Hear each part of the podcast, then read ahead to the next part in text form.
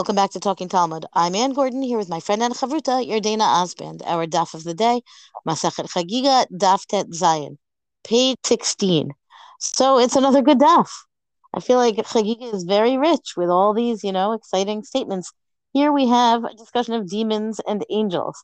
And we have six statements about demons and three ways that they're like the angels and three ways that they're like the people. And then we have six statements that are said about people Shishad Varim Nemru B'Bnei Adam. Three in three ways are people like Malachei Sharet, like angels, and in three ways we are like animals. And the three ways that we're like angels, um, it says specifically have Da'at Malachei Sharet. We have intelligence. V'Malchin B'Koma Zkufa Malachei Sharet, and we walk upright like angels, which is an interesting comment on angels, of course. And we speak the holy tongue, meaning Hebrew, like angels. Who knew? Um, although I guess we could have surmised that. Shlosha and three ways we are like the animals. Ochlin we eat and drink in the way that animals do. Ufarin and we multiply, meaning we we are fruitful and multiply like animals. Re'i and we um excre- eh, we emit excrement is what my handy dandy translation here says, but I would say this is um an uh Gemara early version of the book Everybody Poops.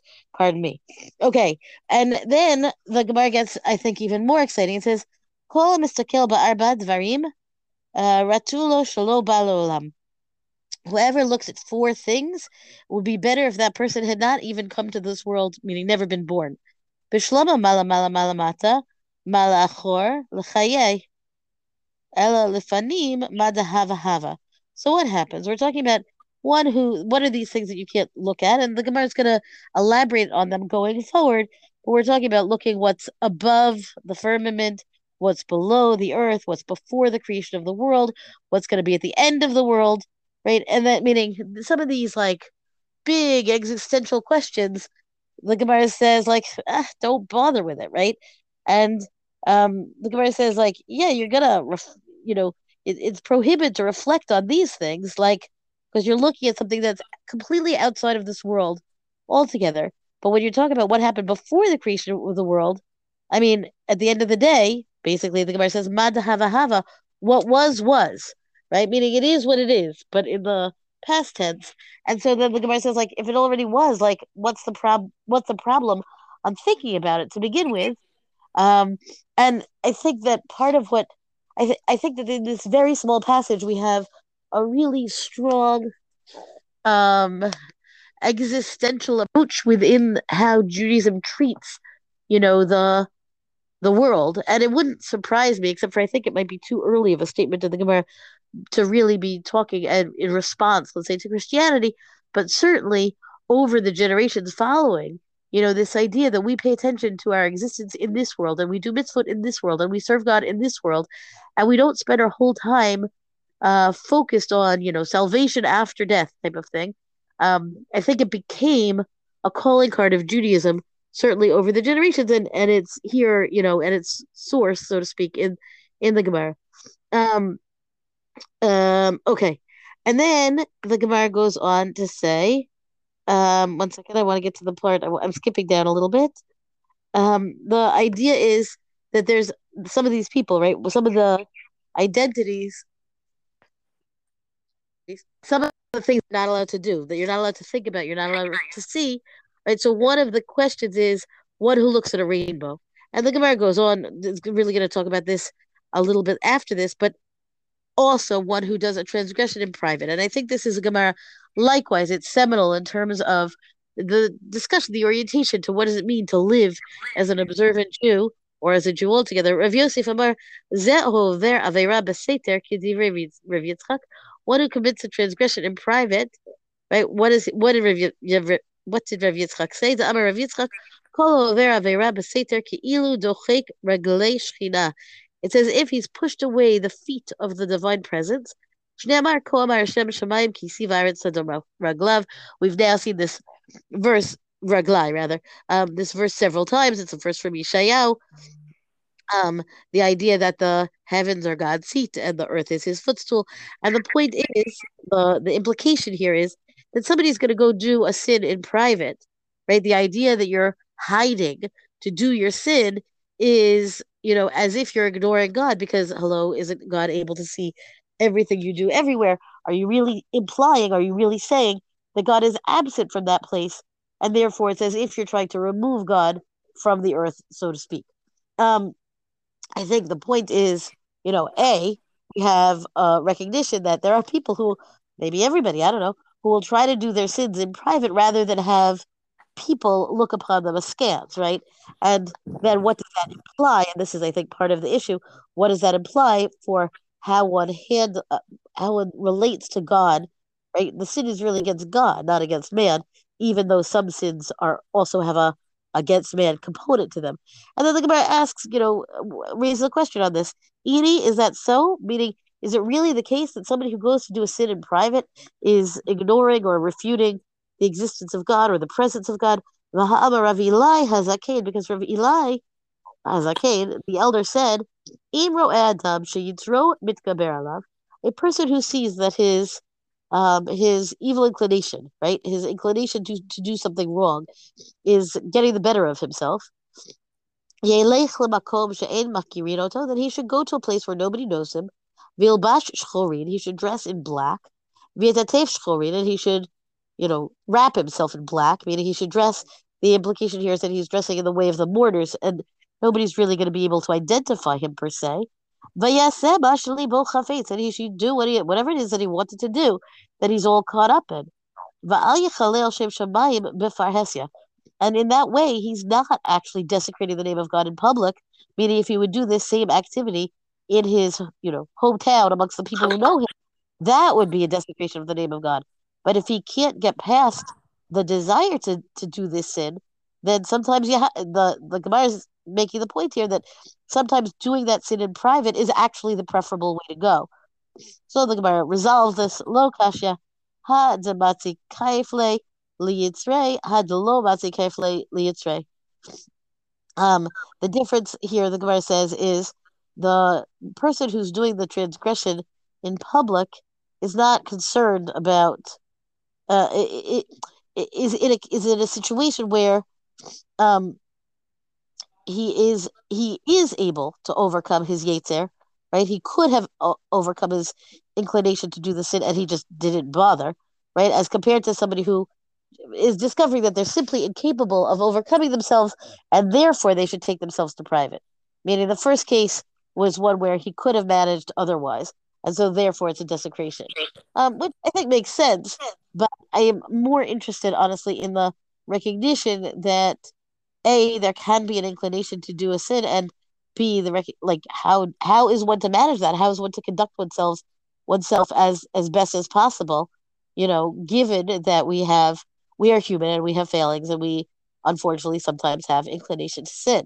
Um and then the next bit goes on to talk about the rainbow which again is like aren't rainbows beautiful. And Yardena you mentioned this the other day i think that um you know the idea that a rainbow sometimes is a negative um a negative sign because it's a an acknowledgement that God um promised not to destroy the world again uh, by water. And then but then the idea is that if you see a rainbow then you you know is it the reminder that God promised not to destroy the world again by water? But if he hadn't made that promise he would be doing so. Um that's you know the standard uh concern about a rainbow. In this place in this gemara here um on Amud Aleph it says, you know, the appearance of the rainbow was like the appearance of um, Kavod Hashem. That it's the idea that this is there's the glory of God again. Verses from Yecheskel, we are you know encountering a good bit of Yecheskel's presentation of God, and then you've got a concern of you know you're looking at the splendor of God, and then this is a different kind of concern about the rainbow, not because of the destruction of the world and the covenant that is implicit in the sign of the rainbow, but that there is glory to the rainbow, and that when you look at that glory, you are at risk of you know looking too closely, so to speak, at kavod Hashem. You're looking at the glory of God, and and that takes you too far, right? Meaning that kind of brazenness is is a desecration, also again of God's presence, which again I don't know that I have like a thematic point here or something like that that will tie everything neatly together But I do think this idea of um, going back to where I opened that the the people have that which connects them to the animals, right? That's the the baser nature and the inclination to sin. And then there's also this idea that we're going to elevate ourselves and you know get as close to the, the glory of God as possible. Uh oh, but don't look at the glory of God because that would make you you know better that you had never been born because that is how bad that desecration can be. I think it does kind of tie together into what is our humanity. Well, I think these are the types of Gemaras that, you know, express to us that a rainbow is not necessarily a good thing. We feel ambivalent about rainbows. And I think that comes through here. Uh, you know, the idea that if you look at one, uh, even though it's a, a reminder, it's that breed, but you still could harm yourself. They're not really all rainbows, I guess. Ha ha. Okay.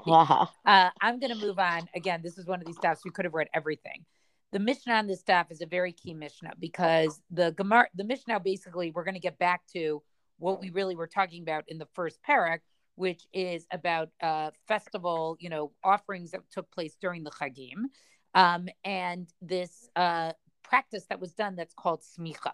And the idea essentially was is that any private offering uh, that somebody brings, someone has to do smicha on it, which means that the owners basically put their hands on the animal itself. You saw later on in the daf, there's a discussion about whether or not you have to put all your weight on the animal. But the idea is, is that if you support your the, your weight on the animal itself, the question is, is are you allowed to do this on Chag or not allowed to do this on Chag? Because maybe by supporting your weight on the animal, it is like riding an animal on Yom Tov, which one is not allowed to do. We actually saw this originally in Masachet Beitza on Daf Lamed Vav Amud Bet, but what's interesting about this particular machlokas is, is that this is considered to be sort of the first machlokas that we ever see, right? And if you, and the other thing that's interesting about this Mishnah is, is that if you look in Parak of Perkei Avot, which is, uh, you know, an ethics of the father, which essentially gives a complete, tight, chronological um, uh, history of oral law, right? It starts with that famous Mishnah of you write Moshe Kibel Torah mi Sinai, right? Yeshua uh, Moshe gets excuse me the Torah from Sinai, gives it to Yeshua, Yeshua to the Zakanim, the Zakanim to the Nevi'im, and the Nevi'im to Anshe Knesset Hagdola. Then the end of Anshe Knesset Hagdola is Shimon Hatzadik. And then the third Mishnah, and that's the second Mishnah in that parak, is a saying of his. And then the third Mishnah in Parak Avos is Antigonus Ish Socho. And then after that, we go through five pairs basically, and these are called the the zugot. They're the pairs, and um, this is sort of pre Tannaitic. This is before the Mishnah. The fifth of all the pairs is uh, Hillel and Shammai. But if you read this Mishnah, you know there's a little surprise there, and that always Hillel and Shammai. But classically, when we talk about the history of machloket, where machloket comes from, how can we have machloket if we say it was one Torah? If you think about the uh, you know the the uh, Gemara that we did on Chagiga Daf Gimel. Um, that you know it's one Torah given by uh, from one God given to one shepherd being Moshe Rabbeinu. This is classically what we say is the first time that we see machloket. And what's interesting about it is it begins in the generations where there's two rulers, where there's a nasi and where there's an av beitin, and that's where you start to see machloket sort of creep in to our tradition. And so basically, the machloket is over. Do you do smicha on on chag, or do you not do this practice of smicha on chag? And again, if you feel you don't do this practice of smicha on chag, it's because you feel that you know doing smicha, putting all your weight on the animal, is like riding an animal, and therefore that would not be allowed on uh, on Yom Tov. Um, so the Mishnah reads as follows, right? Yossi ben Yoezer Omer Shaloli Smoch, right? So Yossi ben Yoezer says we don't do smicha. Yosef ben Yochanan Omer Lismoch, whereas Yosef ben Yochanan says we do. That's the first generation of the Zugot. Um, Yoshua ben Prachia Omer Shalo Lismoch, Nitai Harabeli Omer Lismoch. Right, so Yoshua ben Parchia says we don't do smicha, and Nitai Harabeli says we do do smicha. Yehuda ben Tabai Omer Shalo Lismoch, Shimon ben Shatach Omer Lismoch. Yehuda ben Tabai says don't do smicha. Shimon ben Shatach says you can. Shmaya Omer spoke. So now it's interesting. The order gets changed a little bit for the first three pairs. The first one says not to do smicha. The second one says to do smicha. In the fourth generation, we have Shmaya says to do smicha. Avtalyon Omer Shalo Lismoch. And Avtalyon says not to. Hillel and Menachem lo nechlaku. Okay, and now we have that there is this pair of Hillel and Menachem. Now, we always know, we always thought that no, it was always Hillel and Shammai, but actually there was Menachem, and later on the Gemara explains. Uh, I'm not going to read it inside because again, there's just so much to to read here. What actually happened to Menachem, right? And Abaye says Yatza l'tarbu ra'ah. He left to join. Literally means like a bad society. It may mean he remember there were a lot of these like sectarian groups that maybe he went to one of those. Rabba Mar Yatza la'abodat hamelach. He left to enter the service of the king. Right. So, uh, you know, what exactly, uh, what exactly does that mean? That he went to the court of the king or became a soldier or something like that. So just pay attention to that piece of the Gemara later on. But the idea is, is that in that fifth zug, there actually was no machloket. Menachem leaves, right? Yatza Menachem Nichna Shammai. Shammai comes, and then Shammai Omer Shaloli Smoch. And Shammai says, don't do smicha, and Hillel merely smoke. Notice the order also gets changed a little bit. Shammai comes first before Hillel, whereas with Hillel, Menachem, it's Hillel is before Menachem. Um, and that's also interesting because we know that sort of when we think about the classic machlokas, it's always Hillel and Shammai, right? And then you sort of have, you know, but originally in that generation, there actually was not going to be any machlokas at all. And then finally, the Gemara, the Mishnah concludes by saying Harishonim Hayud Nisim. The first of each of these pairs was the Nasi, Ushnaim Lahem uh, Av Beitim, and the second one was the Av Beitim. Um, and so, very, very, uh, you know, very, very interesting um, uh, Mishnah. So I'm I'm going to skip around a little bit on this uh, daf because we're going to go back to sh- uh, to uh, uh, we'll go back to a second uh, about um, uh, Yehuda ben Tabai because I want to talk about him for a little bit. But later on, the Gemara, you know, basically uh, says the following, right?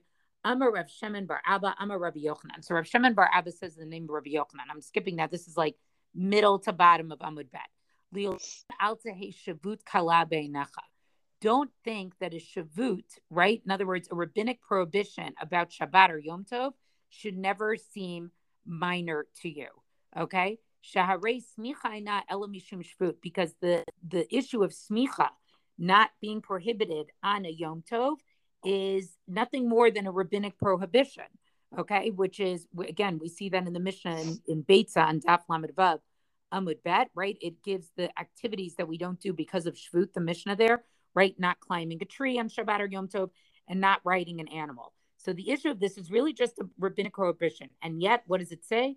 The Nechla Kuba Gedolei Hador. And even though it seems to be sort of a minor issue, the greats of the generation, right, still disagree about it for, you know, for many, many uh generations, right? Um, and so then the Gemara says, Pshita, it's obvious, right, that smicha is only a shvut. So why does Rabbi Yochanan sort of emphasize that? Right, shvut mitzvah at strichale, because he wants to tell us that rabbinic prohibitions about Shabbat, right? That that uh, that are forbidden. They're basically there's there's a mitzvah to perform them. There's a mitzvah to keep them.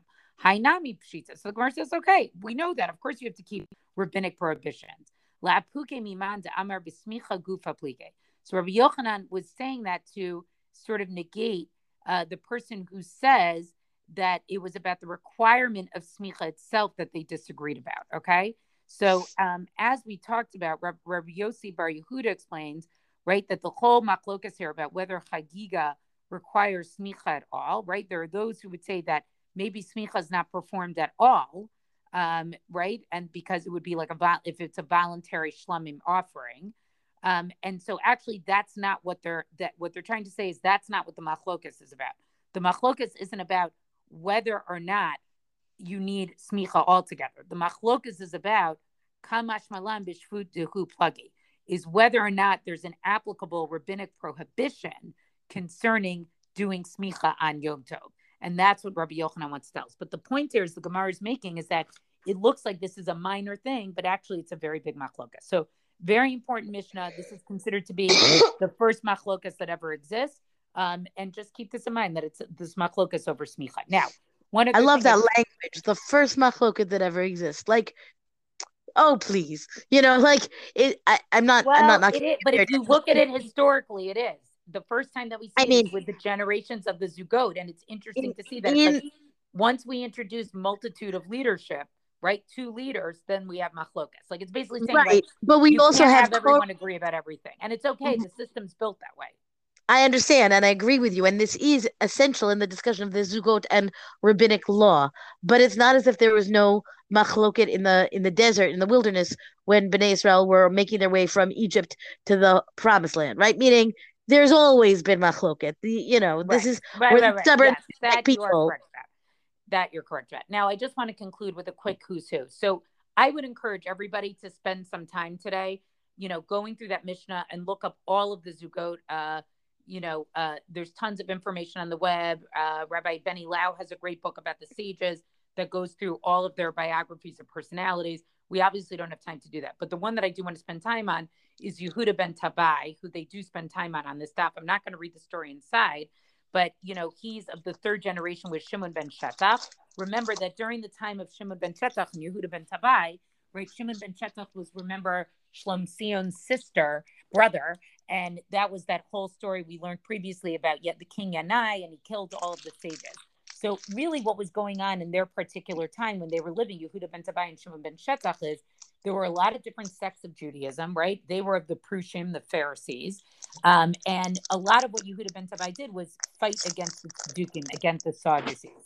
And so, what this story is about here is that basically uh, Yehuda ben Tabai basically gives the wrong psak about something, right? The law is is that when you have these cases of false witnesses in a in a capital case, the false witnesses would only be punished by death if the defendant who they testified against falsely accident well wrongly got punished by death.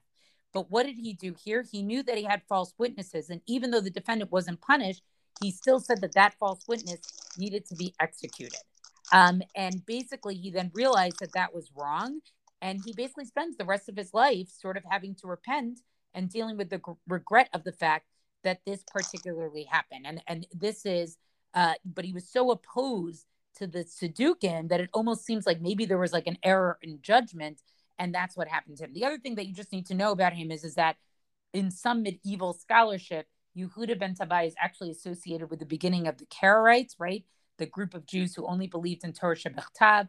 The idea being that sort of Shimon ben Shetach, by strengthening the Sanhedrin, brought about uh, Torah Sheba'al Peh, whereas whereas uh, Yehuda ben Tabai really focused on the Torah Shebechtav. So that's the other thing just to know about him. He's a first. Uh, he lives in the first century BCE.